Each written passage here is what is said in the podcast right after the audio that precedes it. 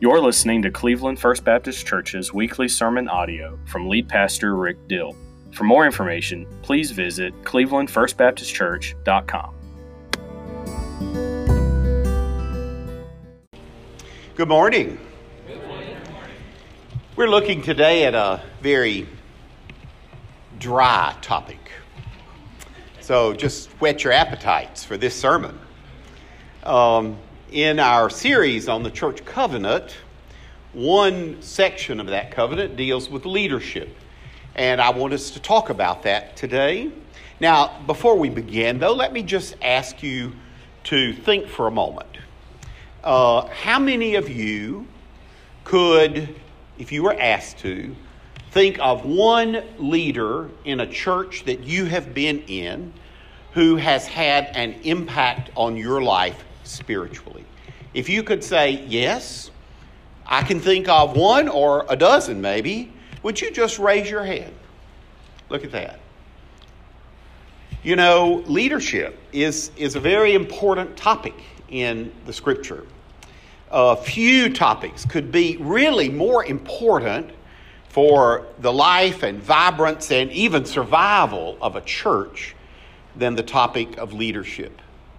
And leadership is something that touches every single one of us. Every believer is also responsible for leading in some way because the church is ultimately responsible for leading itself under the guidance of God's Holy Spirit. That's one of the topics that Barry discussed this morning in our joint Sunday school time. But let me just begin by asking a question how, how important do you think leadership is for the health of your church? What happens if a church has uncommitted, unspiritual, or just disinterested leaders? What happens to that church? What does it mean to lead anyway? What does that mean? Well, I want to give you a definition that I found in Webster's dictionary. Uh, threefold. It means to guide on a way, especially by going in advance, going out front. It means to direct on a course or in a direction. And it means to serve as a channel for something. Now, this sermon may have the longest introduction of any sermon I've ever written. But before we really get to the meat, I want us to think about those three things and how they apply to the leadership of a church. First of all, a leader of God's church must show the way by going in advance. You can't lead without being seen. I can't follow something that is not out there in front of me, like we looked at in the children's word. A leader is always called to stand up and be seen, to be an example of what God calls disciples to be. In the church covenant that we hope to adopt in a couple of weeks, faithfulness in participation in worship and communion and in business meetings and prayer and financial support, all of those things are being discussed. You know, we have a right to expect from anyone who has chosen to serve God's church that he be faithful in all of those things. But especially a leader must be an example in those things. A leader of God's church must give direction as well on a course of action. That is, he has to be leading in some direction the leader has to know where he's going. One time, I had a teacher who said the problem with a, a, lot of churches is that they don't have a goal, you know, and, and that's exactly what they reach. Let that sink in. A leader has to know what the goal is, uh, has to be able to visualize the target and help the church reach that. And a leader serves also as a channel for something. And, and this is the one that uh, is the most uh, moving to me. That is especially telling to me. The leader in God's church is a channel. He is a channel through which God's spirit and power and presence reaches others. Now, let me say something else that's really very important here because I know that some of you may be sitting there and thinking, well, you know, I can take a quick nap. Um, you have a few more minutes because really I'm not a leader, so that doesn't apply to me. No, no. You are a leader if you are a believer, a follower of Christ. And I say that unashamedly. You have been called to follow somebody, and you have also been called to lead others in the direction you are going. And you know what? You are leading somebody somewhere. You may be unaware of it because you've never taken time to think about it, but you are leading somebody somewhere. Let me make an example or give you an example to make a point. If you proclaim to be a follower of Jesus, then you direct the people around you either to Jesus or to somebody or something else, one or the other. For example, if you have children, they will see your faithfulness in God's church and be led to be faithful themselves. Or they will be see your unfaithfulness and they will be led to be unfaithful. You are leading them either to Christ or away from Him. If they see you pray, they will be led to follow that example. If they see that you do not pray, they will also follow that example. I experienced that this week and talking with a family, and it's as I talked to mother and father, there were small ears in the next room, but those ears were constantly growing. Don't think that children are not following an example as a professing Christian, you are, if you are faithful to Christ in, in how you, for example, talk at work, you'll be leading your colleagues in the direction of faith. If your language is as worldly as anything else and anybody else's, then you'll be leading your colleagues away from faith, away from a knowledge of Christ. So just know as we go through these important points if you are a true believer of Jesus, a follower of Christ, you are also a leader. You are leading somebody somewhere.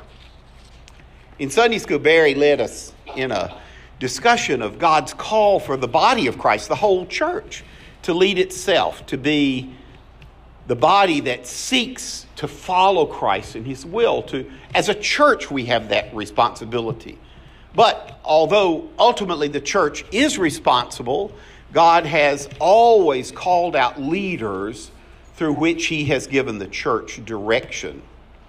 When the first followers of Christ got together to replace Judas Iscariot, who had committed suicide after betraying Christ, uh, the apostles called the church as a whole together to make that decision. But they had, in prayer and uh, seeking God's direction, they came with suggestions. They didn't just say, go at it. So today I want us to look at, at two things really related to leaders. First of all, what does, what does God give those he calls to lead? And secondly, how does God reward the leaders that he, he uh, uses in his church. Well, let's look at them together. What, what does God give to those whom he calls to serve as leaders? What does, he, what does he give them? Well, I think the very first thing you can say is that God gives them his presence. He gives them his presence. You know, before man fell to sin in the Garden of Eden, Adam and Eve, they lived every moment in the presence of God. They, they walked and they talked together like friends, um, man with his creator. Now, sin changed all of that. And the greatest thing it changed above all else is it removed the possibility for man to live in the presence of God.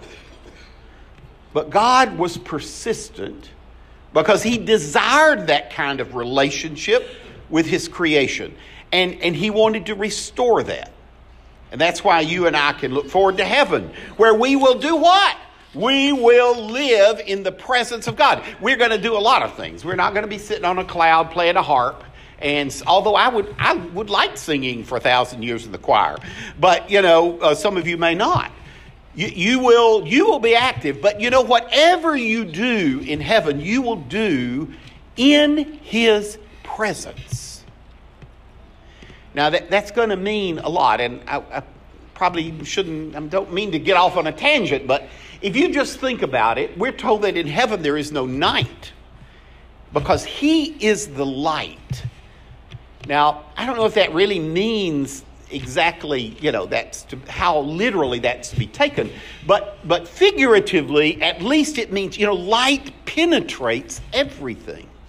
So to be in God's presence is to be completely penetrated by everything God is.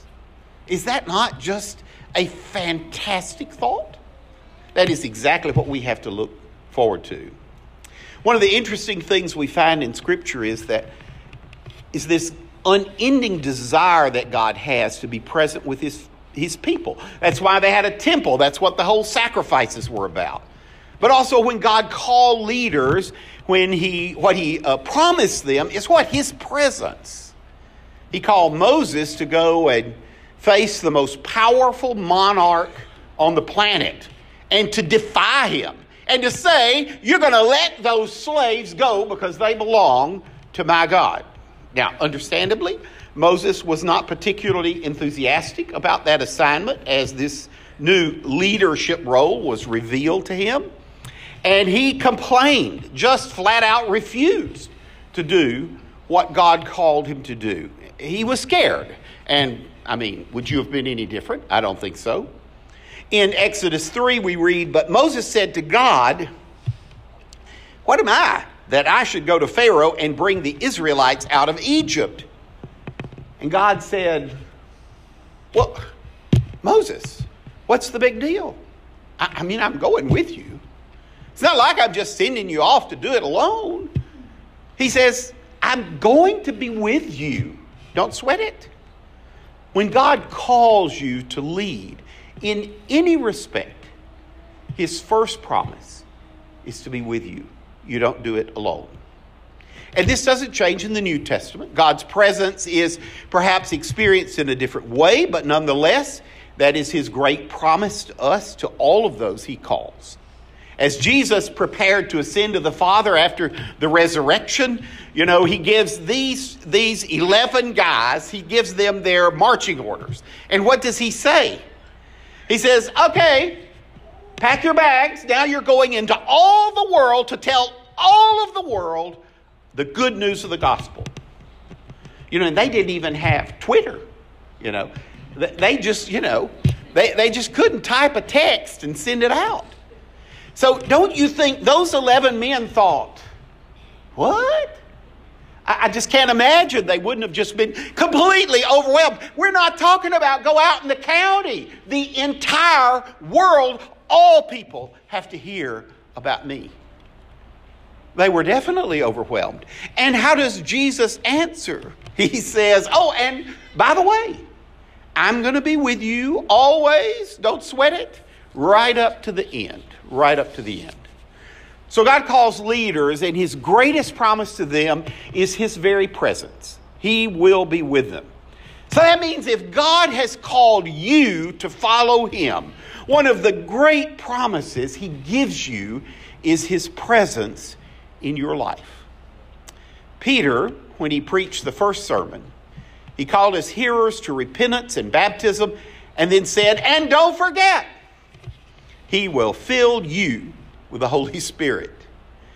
Whatever He sends you to do, He is with you. Let me ask you have you ever been faced personally with something, a, a task of some kind, that seemed completely overwhelming? A moment like that occurred for me the summer we were home on furlough, preparing to go to East Germany we were speaking one evening at a group of seniors in a church nearby, and we were telling them about our call and what God we thought we were supposed to do, and that we would be the first SBC missionaries to go in an area behind what was formerly the Iron Curtain. And we shared all of that. And there was an elderly gentleman in the, in the group, and, and he said, Brother Dill, Brother Dill, how in the world do you plant a church somewhere where all they've had is fascism and communism for over 70 years? Now, I don't think he realized how his question cut me to the quick because I, I, just didn't know how to answer. The truth is, I did not know how to do that. And our only comfort was that we were not going alone. And that was very clear to us.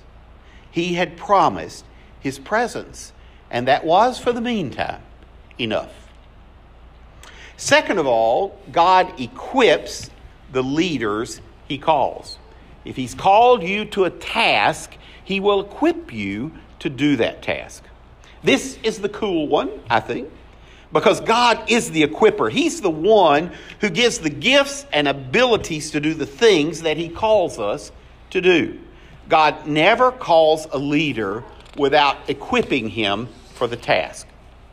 When Moses refused to lead, just flat out said, I can't do it, I'm not going. He did not hesitate to give God good reason.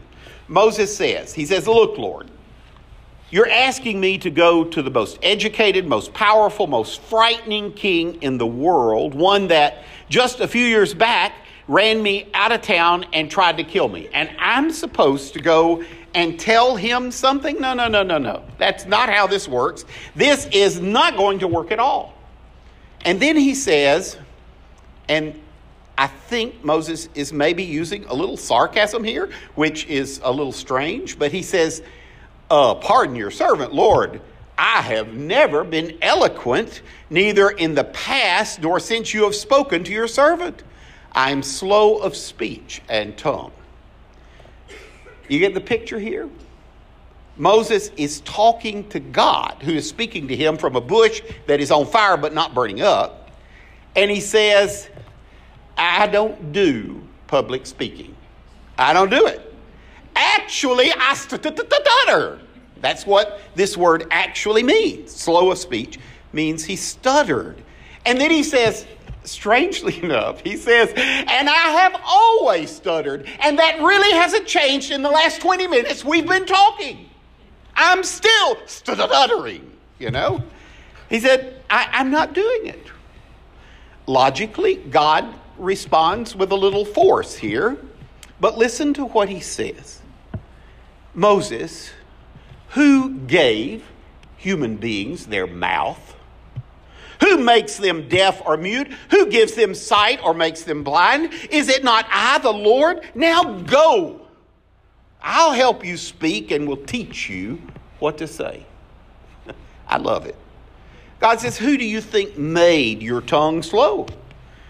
Just trust me, I will equip you for the task. 2,000 years later, when Paul was writing the little church in Ephesus, he is instructing them in how God works. And he says this So, Christ himself gave the apostles, the prophets, evangelists, pastors, and teachers.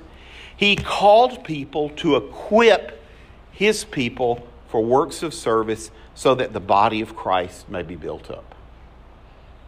What's the point here? Paul says that Christ himself equips us for the task he calls us to do. He places people in our lives who equip us for the work he wants us to do. When God called me to be a pastor, there could not have been a person less equipped. I can empathize with Moses but throughout the years, God has been faithful to send servants to equip me for whatever task He gave me. He sent Ralph Atkins and Findley Edge and Wayne Jones and Jack Nash and John Merritt and Gunter Wiska and Herbert Teppan. And I can just go down a whole list of people. Every time when I didn't know what to do, he put someone in my life to show me, to help me, to equip me.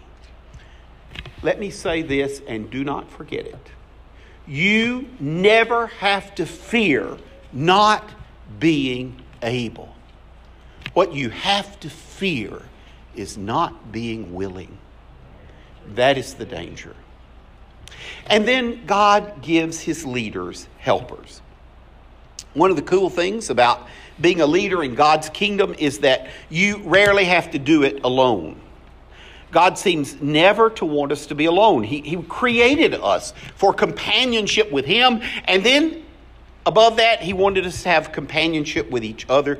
Leaders lead together, we're a team.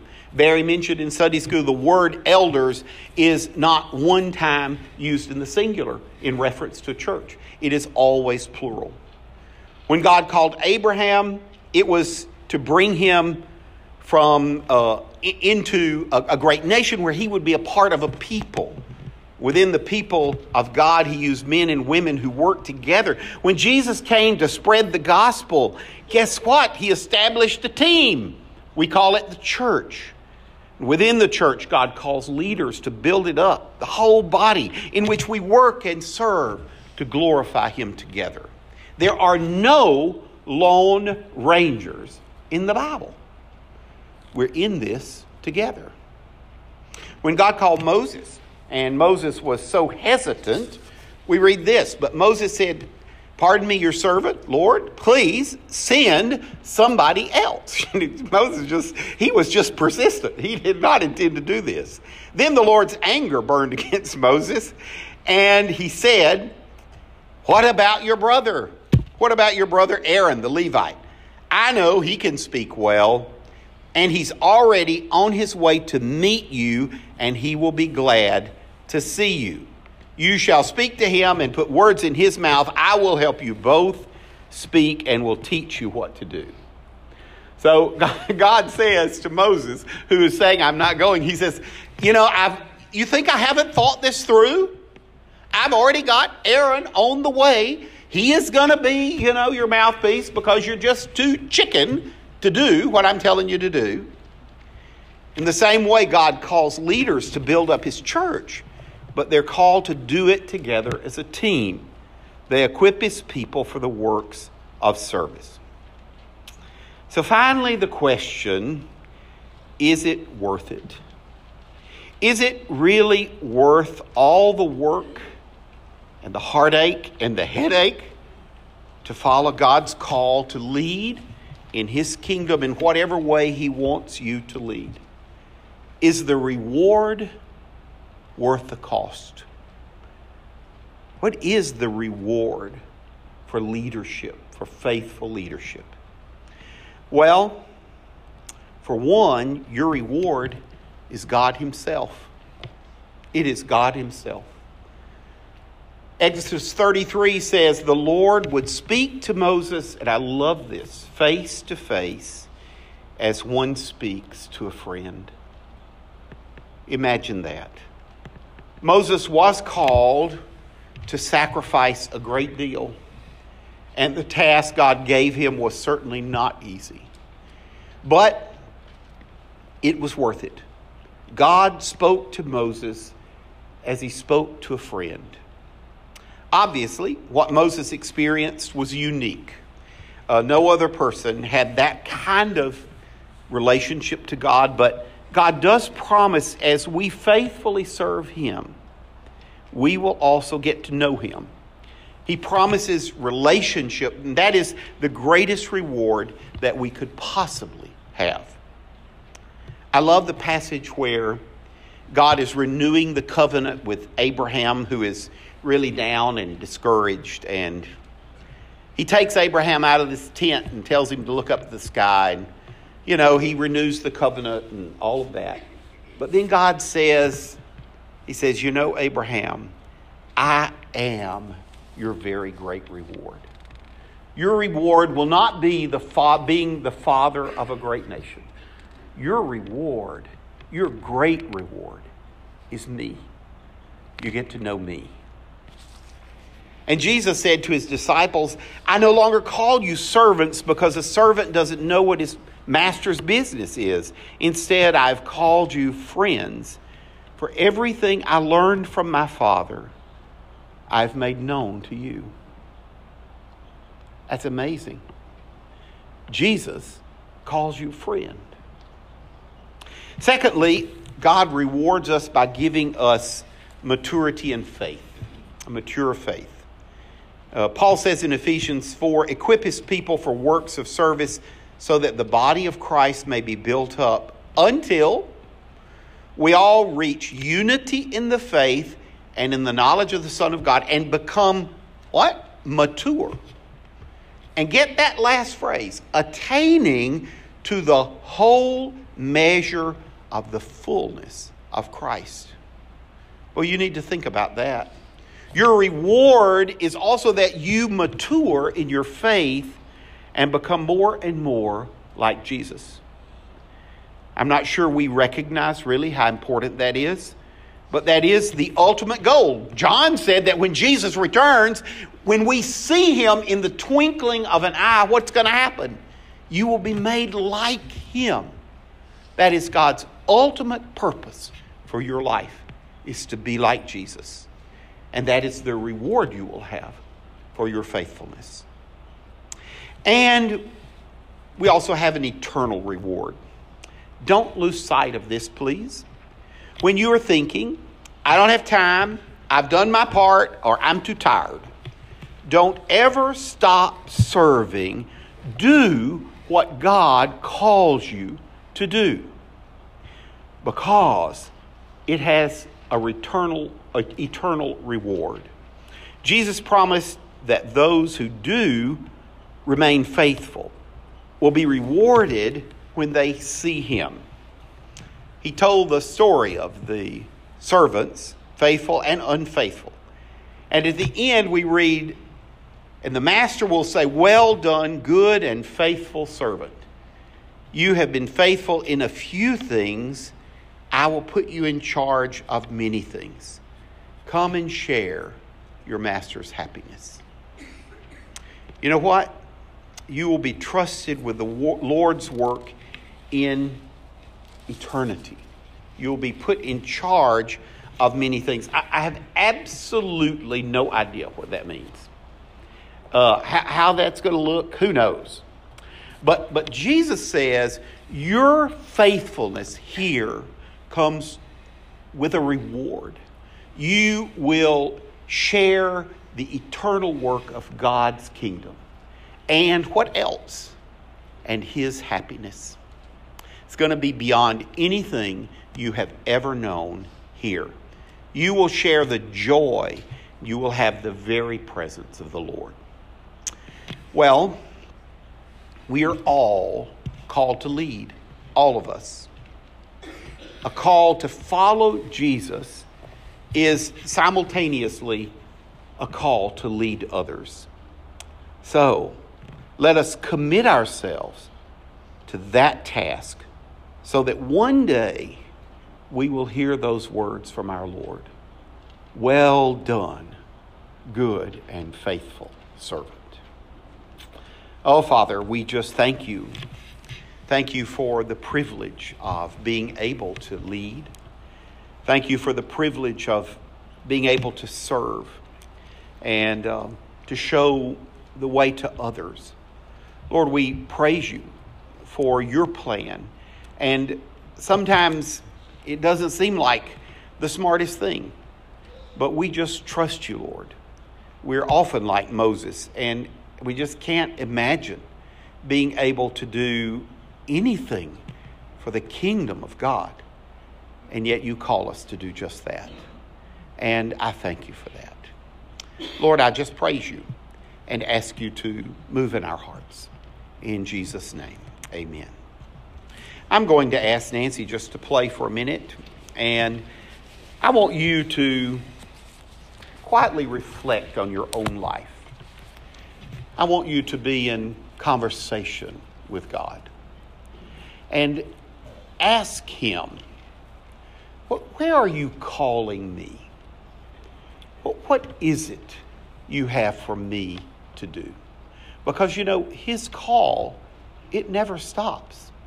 It's not like, you know, you retire from the kingdom. You don't do that. Just approach his throne and ask him to show you. You may want to come up and pray right here. You may want to just thank him for getting you through something so that you can live for him now. I don't know. But I think it'd just be good for us to have a time of reflection and prayer individually. If you feel God speaking to you, I'm going to be standing down here. I'd love to pray with you if you would like for me to do that.